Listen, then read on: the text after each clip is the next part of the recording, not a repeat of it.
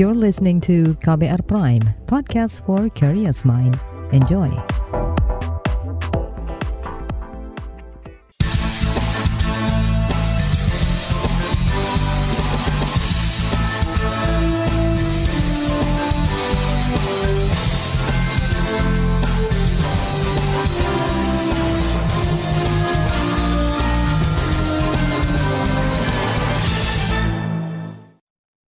Selamat sore saudara, apa kabar Anda sore hari ini? Kembali saya Reski Mesanto hadir di KBR Sore.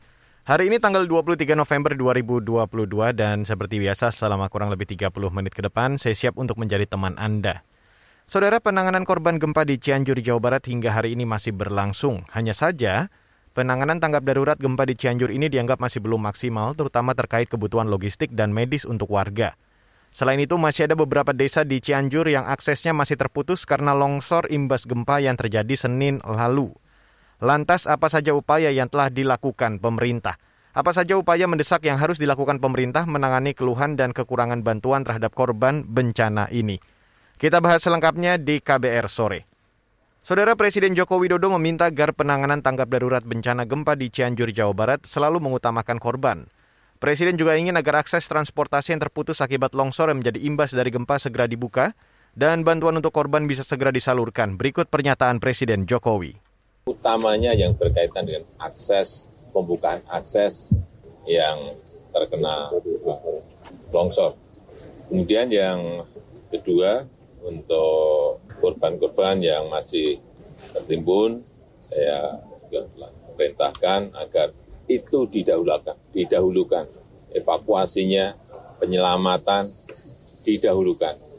Dan yang ketiga, untuk nantinya rumah-rumah yang rusak berat, yang rusak ringan, yang rusak sedang, pemerintah akan memberikan bantuan, yang rusak berat akan diberikan bantuan 50 juta, yang sedang diberikan bantuan 25 juta, dan yang ringan diberikan bantuan 10 juta. Tetapi yang paling penting adalah pembangunan rumah-rumah yang terkena gempa bumi ini diwajibkan untuk memakai standar-standar bangunan yang anti gempa oleh Menteri PUPR. Karena tadi disampaikan oleh BMKG bahwa gempa ini adalah gempa 20 tahunan, sehingga pembangunan rumahnya kita arahkan untuk yang rumah anti gempa. Sebelumnya, Wakil Presiden Maruf Amin juga meminta penanganan korban luka menjadi prioritas terutama daerah yang terisolir. Berikut pernyataan Wapres Maruf Amin saat melakukan panggilan video dengan Gubernur Jawa Barat Ridwan Kamil. Saya harapkan lakukan langkah-langkah yang cepat, terutama pertolongan pada korban luka-luka, apalagi di daerah-daerah yang masih belum ada uh, infrastruktur, belum belum ada ya, hubungan tadi yang terpencil. Kemudian masyarakat yang terdampak juga supaya didata, kemudian penyediaan hunian sementara tadi yang layak apabila nanti diperlukan ya, untuk sementara penampungannya. Dan pastikan masyarakat terdampak itu punya akses tadi uh, listrik ya MCK kemudian tentu air yang yang paling paling penting. Kemudian juga bantuan-bantuan supaya dikoordinasikan dengan baik, baik yang dari pusat, dari daerah. Dan jangan lupa ya healing center untuk menangani trauma-trauma ini, terutama buat anak-anak itu. Ya, terutama anak-anak itu mereka kan masih apa trauma. Saya dengar banyak yang patah tulang ya, ya supaya dokter-dokter bedah tulang nih. Saya minta Menkes menyiapkan itu untuk menangani. Itu tadi Wakil Presiden Maruf Amin. Sementara Panglima TNI Andika Perkasa menyebut TNI menyiapkan ribuan paket makanan untuk korban bencana gempa Cianjur. Ribuan paket bantuan itu diperkirakan dapat mencukupi kebutuhan hingga empat hari ke depan. Bantuan saya bawa itu satu delapan makanan ya. Makanan kita bawa 8.000 paket. 8.000 paket itu dari 5.000 itu yang untuk keluarga, 5.000 paket dalam kontainer. Kalau keluarganya lima orang, bayangan saya minimal paling cepat tuh mungkin empat hari lah baru habis. Itu 5.000 paket. Kemudian yang 3.000 itu makanan prajurit. Makanan prajurit yang ukurannya kecil tetapi nutrisinya lebih dari kebutuhan manusia normal. Kebutuhan kita kan makan sehari 2150 kilokalori ini 2.400an kilokalori. Nah nanti biar dikelola sama dan rem, kemudian berbagi dengan semua relawan yang khususnya yang harus menuju termasuk media yang menuju daerah-daerah yang sulit, bawa satu. Nanti kita bisa bagi di sini juga bisa bagi untuk, untuk ngerasain. Sehingga satu hari dia aman. Itu kita bak 3000, kemudian juga ada beras 5 ton, kita bak sekalian, kemudian Indomie 200 dus, kemudian air mineral 400 dus. Saudara itu tadi Panglima TNI Andika Perkasa. Sementara Menteri Kesehatan Budi Gunadi Sadikin melakukan pengecekan rumah sakit lokasi penampungan korban gempa di Cianjur, Jawa Barat. Menkes meminta tenaga kesehatan berupaya maksimal menyelamatkan korban. Tujuannya satu, untuk orang yang dirawat jangan sampai kalau bisa ada yang meninggal. Itu aja. Jadi saya minta ke teman-teman kesehatan fokusnya orang yang sakitnya berat jangan sampai meninggal, orang yang sakitnya ringan cepat sembuh. Konsentrasi ke sana. Nah kita udah identifikasi orang yang sakitnya berat tadi kalau salah ada 474 yang berat-berat nggak mungkin bisa dirawat ini. 140 udah dirujuk ke rumah sakit rumah sakit sekitar. Ada yang ke Sukabumi ada yang ke Bogor ada yang ke Bandung. Jadi sisanya kan ada sekitar 474 kurang 140 kan. Ada sekitar 334 lagi. Nah itu yang saya mau lihat di mana mereka. Kondisinya seperti apa? Bisa dirawat apa enggak? Fasilitasnya cukup apa enggak? Dokternya ada apa enggak? Kalau saya lihat ya ada yang bisa kita lakukan. Dokter-dokter sekarang udah mulai berdatangan kan butuhnya kan ortopedi sama bedah. Itu timnya udah pada datang ada yang dari Hasanuddin, ada yang dari RSHM. Sebelumnya, Kementerian Kesehatan telah memobilisasi sejumlah tenaga kesehatan untuk penanganan korban bencana gempa Cianjur. Kemenkes telah menerjunkan 22 tenaga kesehatan dan satu ambulans. Kemudian dari kantor kesehatan pelabuhan sebanyak 26 tenaga kesehatan dan 3 ambulans. Selain Kemenkes, Ikatan Dokter Indonesia juga menerjunkan 3 dokter spesialis bedah, satu tim medis dan satu ambulans. Sedangkan dari Perhimpunan Ahli Bedah Ortopedi di Indonesia, menerjunkan tiga dokter spesialis bedah ortopedi dan lima petugas reaksi cepat. Gempa bermagnitudo 5,6 mengguncang Cianjur, Jawa Barat sekitar pukul 1 Senin siang. Data BNPB menyebut 268 orang tewas akibat gempa. Selain itu 150-an orang masih dinyatakan hilang. Gempa juga membuat ratusan orang luka parah, menghancurkan ribuan rumah dan membuat belasan ribu orang di Cianjur mengungsi. Sekitar pukul 14 11.40 siang tadi, Gempa susulan bermagnitudo 3,9 kembali mengguncang Cianjur. Guncangan gempa susulan ini menambah titik longsor di kabupaten itu. Dan selanjutnya di laporan khas KBR akan saya hadirkan upaya literasi dan mitigasi bencana alam. Selengkapnya sesaat lagi. You're listening to KBR Pride, podcast for curious mind. Enjoy!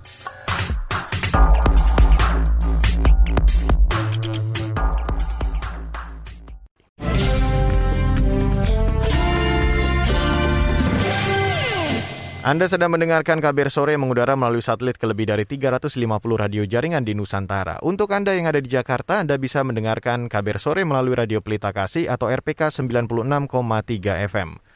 Indonesia merupakan negara rawan bencana, terutama karena negara ini berada di kawasan cincin api Pasifik yang sering terjadi gempa dan letusan gunung api. Bencana alam itu kerap menimbulkan banyak korban jiwa. Literasi serta mitigasi bencana dinilai sangat penting untuk meminimalkan korban serta kerugian akibat bencana alam. Berikut saya hadirkan laporan khas yang disusun jurnalis KBR Astri Septiani. Status Indonesia sebagai negara rawan bencana menuntut masyarakat Indonesia untuk siaga dan siap mengantisipasi datangnya bencana tak terduga seperti gempa. Sayangnya, masih banyak masyarakat yang tidak siap dalam menghadapi bencana. Juru bicara Badan Nasional Penanggulangan Bencana atau BNPB Abdul Muhari mengatakan, rumah-rumah penduduk di Indonesia secara umum tidak menggunakan teknik pembangunan tahan gempa. Inilah yang menyebabkan besarnya kerusakan saat gempa bumi terjadi. Ia mengatakan pentingnya pengetahuan masyarakat untuk mitigasi bencana dan menciptakan sendiri peringatan dini berbasis masyarakat ada eh, cara-cara sederhana, cara-cara simple, cara-cara yang mungkin bisa dilakukan oleh masyarakat. Misalnya seperti ini kita taruh satu baut atau satu uh, batu gitu di dalam tiap kaleng kita susun setiap rumah atau tiap tempat pengungsian yang dekat rumah yang mungkin sudah tidak aman. Kalau terjadi goyang lagi tentunya akan jatuh. Ini sebagai peringatan dini berbasis masyarakat yang kalau misalkan rangkaian kaleng ini jatuh kita segera ke daerah yang benar-benar terbuka untuk menghindari jatuhan. Hal-hal seperti ini yang mungkin secara praktis saat ini karena masih ada gempa-gempa susulan yang perlu di, juga diperhatikan. Pemerintah DKI Jakarta punya cara sendiri untuk memastikan pentingnya literasi serta mitigasi bencana. Kepala Pelaksana Badan Penanggulangan Bencana Daerah atau BPBD DKI Jakarta, Isnawa Aji, mendorong agar DKI Jakarta bisa jadi kota yang tangguh bencana dengan melakukan upaya mitigasi. Karena itu, BPBD DKI Jakarta melakukan pelatihan mitigasi bencana ke sekolah-sekolah, perguruan tinggi, hingga perkantoran. Kami punya yeah. namanya SMAB, Sekolah Madrasah Aman Bencana. Kita turun di banyak ratusan sekolah, kita memberikan sosialisasi, edukasi tentang tadi kebencanaan, kalau ada gempa, ada kebakaran, banjir, dan lain-lain ya. Jadi silakan aja nanti sekolahnya mungkin bersurat ke BPBD DKI Jakarta, kita akan lihat jadwal kita, uh, tim kita nanti biasanya akan turun sosialisasi ke uh, sekolah, sekolah tersebut sekolah. ya. ya Tidak ya. hanya sekolah, kita ada kantor-kantor, RSUD, puskesmas, banyak sekali gedung-gedung yang uh, kita berikan pelatihan-pelatihan uh, dasar-dasar kebencanaan. Insya Allah ini nanti bermanfaat buat kita. Isnawa Aji mengatakan, BPBD DKI Jakarta juga tengah membangun ruang literasi kebencanaan agar masyarakat bisa belajar mengenai bencana dan juga penanggulangannya. Ia mengklaim masyarakat antusias menyambut keberadaan ruang literasi kebencanaan itu. BPBD saat ini sedang membuat ruangan literasi kebencanaan. Jadi nanti anak sekolah ya, anak-anak SD, TK dan lain-lain tidak hanya anak-anak kecil ya, orang dewasa juga boleh. Akan ada ruang literasi kebencanaan. Jadi ada tematiknya gempa, masalah banjir, tanah longsor dan lain-lain. Jadi nanti uh, kayak semacam visualisasi ya hmm. auditorium dan lain-lain oh, untuk keren. kita belajar tentang kebencanaan. Sementara itu, Wakil Ketua DPR Sufmi Dasko Ahmad mendorong kesiapan daerah dan juga pemerintah menghadapi setiap potensi bencana yang mungkin terjadi. Ia meminta agar pola mitigasi bencana di daerah diperkuat untuk mengurangi risiko dan dampak dari bencana alam. Ya memang sudah beberapa kali di daerah itu terjadi hal-hal seperti ini. Nah mungkin kita akan minta kepada komisi teknis terkait untuk kemudian duduk bersama-sama dengan pihak pemerintah untuk mungkin membuat pola mitigasi ataupun alat deteksi yang bisa memperingatkan lebih dini agar tidak terjadi hal-hal seperti ini terulang kembali. Demikian. Sejak tahun 2000, Indonesia sedikitnya enam kali diguncang gempa besar dengan banyak korban jiwa. Mulai dari gempa Aceh tahun 2004, Nias 2005, Pangandaran 2006, Yogyakarta 2006, Padang 2009, serta Donggala Palu 2018. Korban tewas dari enam gempa itu mencapai lebih dari 240 ribu orang dan dampak kerugian sangat besar. Dengan literasi dan pemahaman bencana yang lebih baik, maka dampak bencana itu bisa diminimalkan. Demikian laporan khas KBR, saya Astri Septiani. Selanjutnya di Kabar Sore, pemerintah Kabupaten Cianjur, Jawa Barat memastikan distribusi bantuan terus dilakukan. Pemkap Cianjur bersama sektor terkait juga terus memaksimalkan penanganan korban di lokasi terdampak gempa. Selengkapnya akan kami hadirkan sesaat lagi.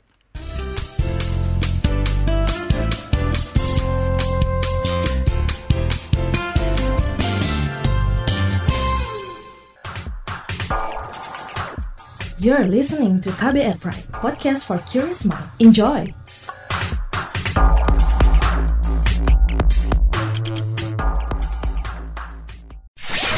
Commercial break.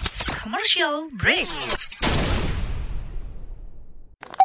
Transfer ke sini udah, bayar ini juga udah. Ke gue udah. Heh, Allah, pertumbuhan ekonomi tuh lagi melambat, persis kayak tabungan gue. Betul banget harus matang ngelola keuangan. Pengennya tuh investasi sesuatu gitu ya. Apa gitu yang cocok dan menguntungkan? Hmm, coba dengerin uang bicara deh. Gue belakangan lagi dengerin podcast itu di KBR Prime. Reksadana yang tadinya 500 juta udah turun dari 250 juta sekarang 10 ribu. Sama kita ngopi, mahalan mana?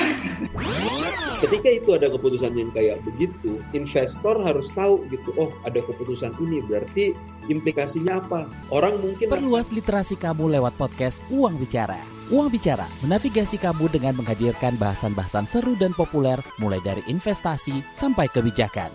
Dipersembahkan oleh KBR Prime dan bisa didengarkan di KBR Prime, Spotify, dan platform mendengarkan podcast lainnya. KBR Prime, podcast for curious mind.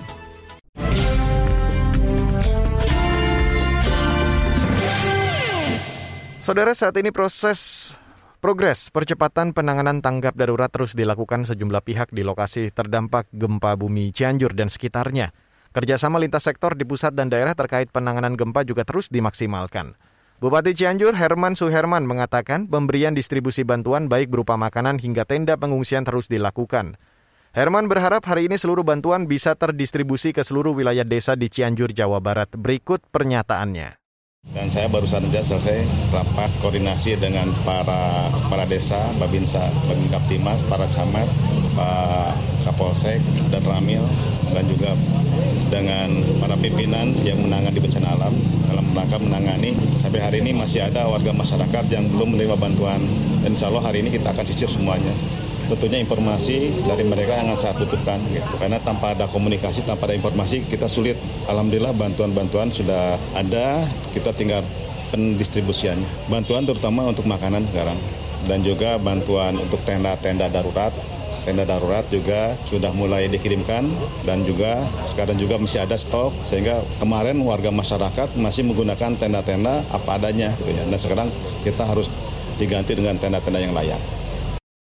Selain bantuan logistik bagi korban gempa, Herman mengatakan proses evakuasi tetap menjadi prioritas utama seluruh relawan dan tim lapangan.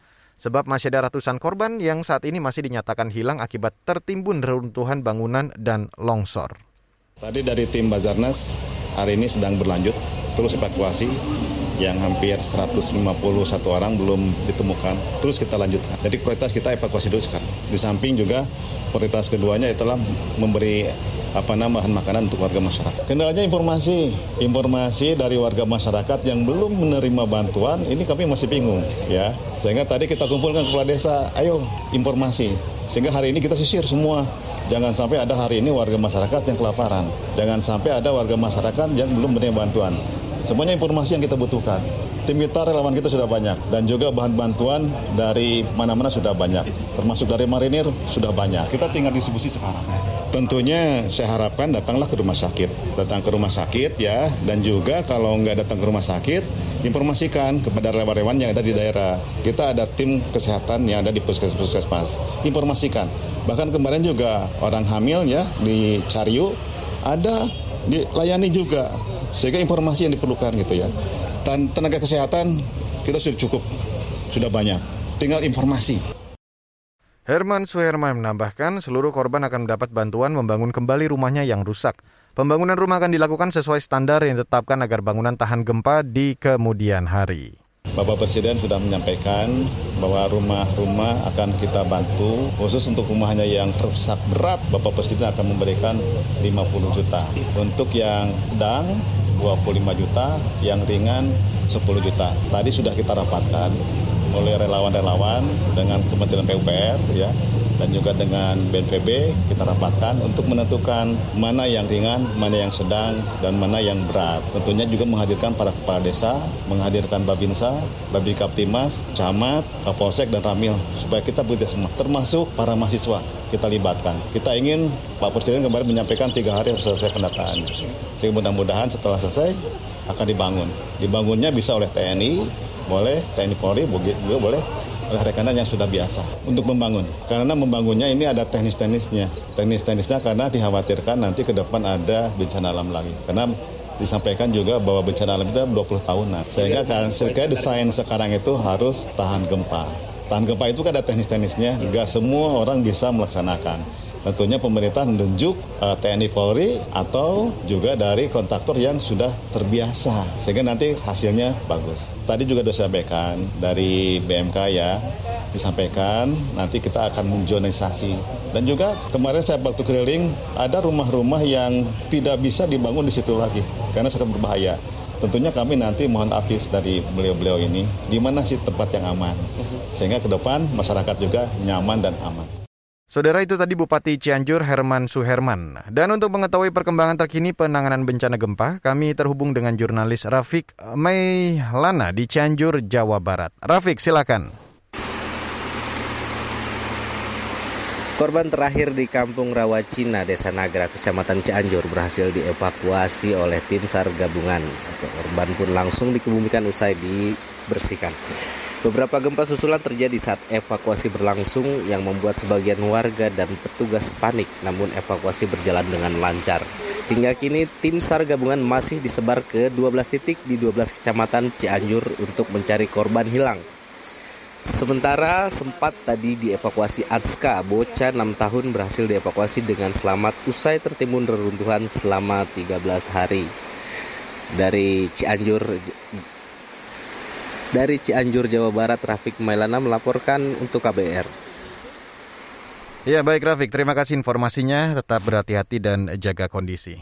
Dan saudara, di bagian akhir dari KBR sore akan saya hadirkan informasi kondisi terkini proses penyelamatan dari para relawan. Apa saja kendala yang dihadapi relawan satu upaya evakuasi di lokasi gempa. Selengkapnya sesaat lagi. You're listening to KBR Pride, podcast for curious mind. Enjoy!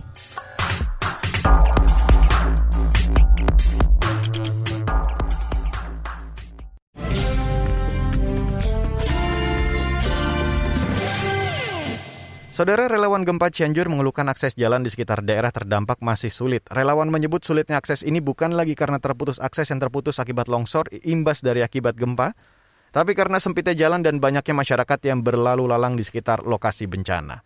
Selengkapnya saya ajak Anda untuk langsung mendengarkan perbincangan jurnalis KBR Astri Wanasari bersama relawan PMI Kabupaten Cianjur Husen Agung Maulani. Situasi terkini uh, siang ini gimana gitu Pak dan di mana lokasinya tepatnya gitu? Uh, tepatnya saya di Kecamatan Sugenang, Kecamatan Sugenang yang mau ke arah Gede. Ini keadaannya macet, macet tidak bisa jalan total. Terus uh, hujan, turun hujan juga untuk siang hari ini ya, seperti itu. Oh, Oke, okay. kalau di daerah sana sendiri masih ada ini nggak sih Pak yang masih belum bisa terjangkau gitu sama bantuan atau proses evakuasi seperti apa gitu Pak? Oh, untuk hari ini alhamdulillah semua tempat, semua lokasi itu sudah tersampai, sudah tersalur, eh, sudah terjamah, sudah bisa dievakuasi untuk hari ini seperti itu. Berarti sekarang bantuan sudah masuk, kemudian proses evakuasi juga sudah bisa dilaksanakan dengan baik karena aksesnya sudah ya. terbuka gitu ya Pak? Iya. Iya, alhamdulillah sekarang sekarang sekarang sudah bisa berjalan, sudah bisa tersalurkan juga tim medis, posko posko sudah, sudah banyak yang dibangun sudah tersampaikan uh, bantuannya. Pak Husen, boleh nggak di uh, apa ya digambarkan sedikit terkait korban-korban uh, luka gitu? Maksudnya rata-rata mereka seperti apa gitu? Maksudnya kondisinya bagaimana gitu, Pak? Oh, kondisinya untuk hari ini, itu hari ini yang saya temukan itu ya uh, patah uh, yang luka luka luka ringan luka luka ringan yang ini ya korban meninggal yang sudah tertimbun tiga tiga hari ini. Hmm. Oh kebanyakan ya. lukanya patah tulang gitu ya pak ya? Iya. Hmm. Banyakannya hmm. itu. Lalu uh, per, uh, apa ya penanganannya seperti apa? Apakah di tempat atau harus dibawa ke rumah sakit terdekat atau bagaimana gitu Pak kalau untuk korban yang patah tulang ini? Uh, kalau yang patah tulang ini kita langsung dibawa ke uh, rumah sakit, ke rumah sakit langsung dirujuk ke hmm. rumah sakit terdekat. Hmm, jadi buat buat yang ringan, yang sedang, ya yang ringan bisa di tempat. Kalau yang berat, luka berat, sobek, robek gitu itu baru dibawa ke rumah sakit juga sampai hari ini ada nggak sih Pak uh, apa ya misalnya uh, hambatan gitu uh, yang dirasakan atau tantangan yang dirasakan uh, oleh relawan-relawan sendiri untuk uh, apa namanya penanganan uh, korban ini gitu Pak? Uh, yang hambatan itu yang hambatan itu kami akses ya jauh. Kalau skala kecil juga. Jadi lalu lintas jalan itu kami ada kesulitan, ada kesulitan juga. Karena Nah, tertutup longsor gitu atau bagaimana Pak? jadi jalanannya kecil, jadi ketika berpapasan itu memang nggak bisa masuk. Oh, akses jalanannya kecil gitu ya? Iya, iya. Jadi jalannya memang kecil, jadi ini dua, dua mobil itu tidak masuk. Hmm, hmm, oke. Ya, untuk saat, untuk yang saat dari kemarin sampai saat ini lalu lintas lah seperti itu. Ya eh, sedikit tersendat gitu. Itu kenapa ya Pak? Macet karena orang-orang eh, di jalanan atau bagaimana gitu? Ya, eh, yang satu dari dari karena kita dari eh, relawan juga kan banyak juga ya. Dari instansi-instansi lain juga ada gitu. Jadi eh, perorangan juga ada. Gitu. Jadi eh, kebanyak ya banyak yang lalu lalang gitu. Jadi penuh di lalu lintas di jalan gitu ya? Iya jadi perlu dari lalu lintas gitu belum lagi ada di beberapa ada di beberapa titik bahkan masyarakat itu membangunkan poskonya itu di pinggiran jalan bahkan sampai tidak bisa masuk ke mobil itu sampai tidak masuk ke mobil gitu Oh, oke. Ya, saudara, itu tadi relawan PMI Kabupaten Cianjur Husen Agung Maulani. Dan saudara demikian KBR sore untuk hari ini, edisi 23 November 2022. Saya Reski Mesanto mewakili tim redaksi yang bertugas, kami undur diri. Salam.